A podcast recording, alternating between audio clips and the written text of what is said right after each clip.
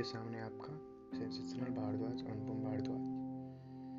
मैं आपको आज एक ऐसी वुमेन की कहानी सुनाना चाहता हूँ, जिन्होंने अपने बचपन से ही स्ट्रगल देखा, झेला और फाइनली आज बहुत कुछ, बहुत बड़ी बड़ी लड़ाइयाँ भी लड़ती हैं अपनी ज़िंदगी में। बात उन दिनों की है, आज से अड़तीस साल पहले की। किसी छोटे से गाँव में बिहार के एक घर में उन्होंने पैदा लिया। हाँ पुअर फैमिली थी, बहुत ही पुअर थी। इतने की एक वक्त की रोटी भी कभी कभी नसीब नहीं होती। चावल खाना तो दूर की बात है।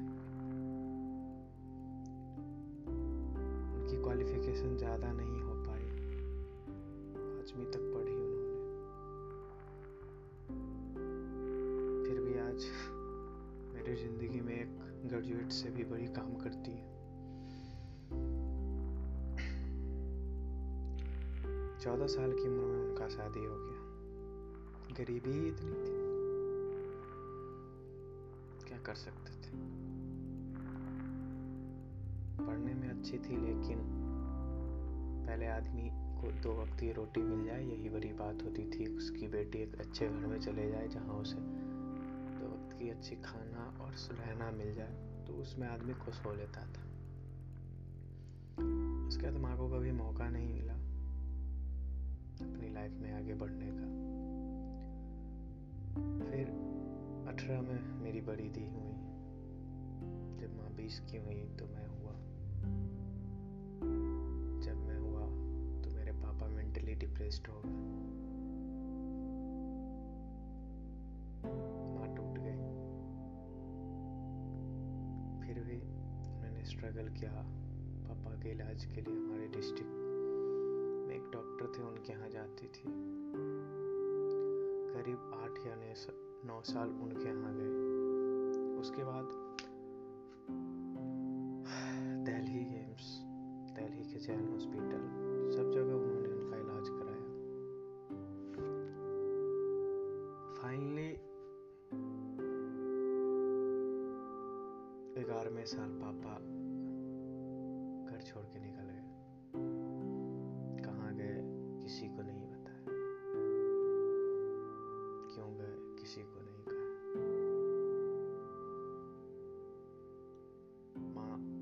बहुत ज़्यादा टूट गए।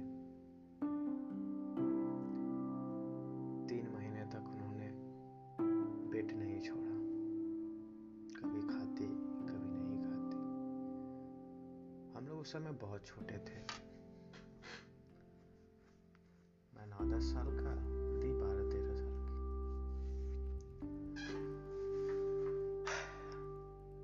हम लोगों को उतना पता नहीं था, फिर भी असर हुआ। पापा बहुत करीब थे हमारे।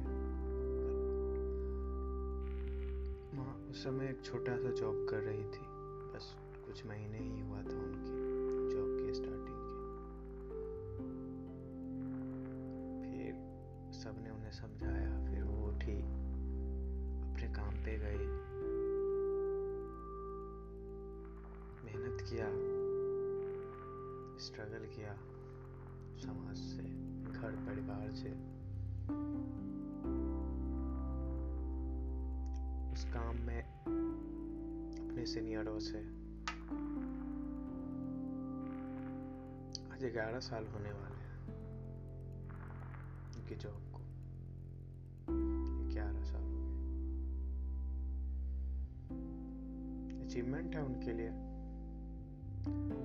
क्योंकि उन्होंने अपने बेटा को बेस्ट एडुकेशन दी,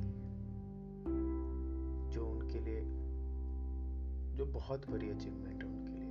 अपनी बेटी को एजुकेशन दी, एक अच्छे परिवार में शादी करी, एक अच्छा दामाद मिला। आज फाइनली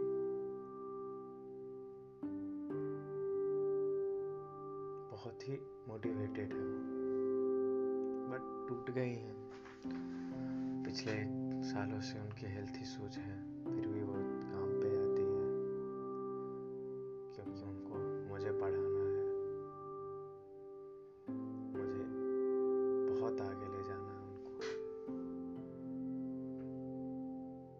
मेरी सबसे बड़ी मोटिवेशन मैं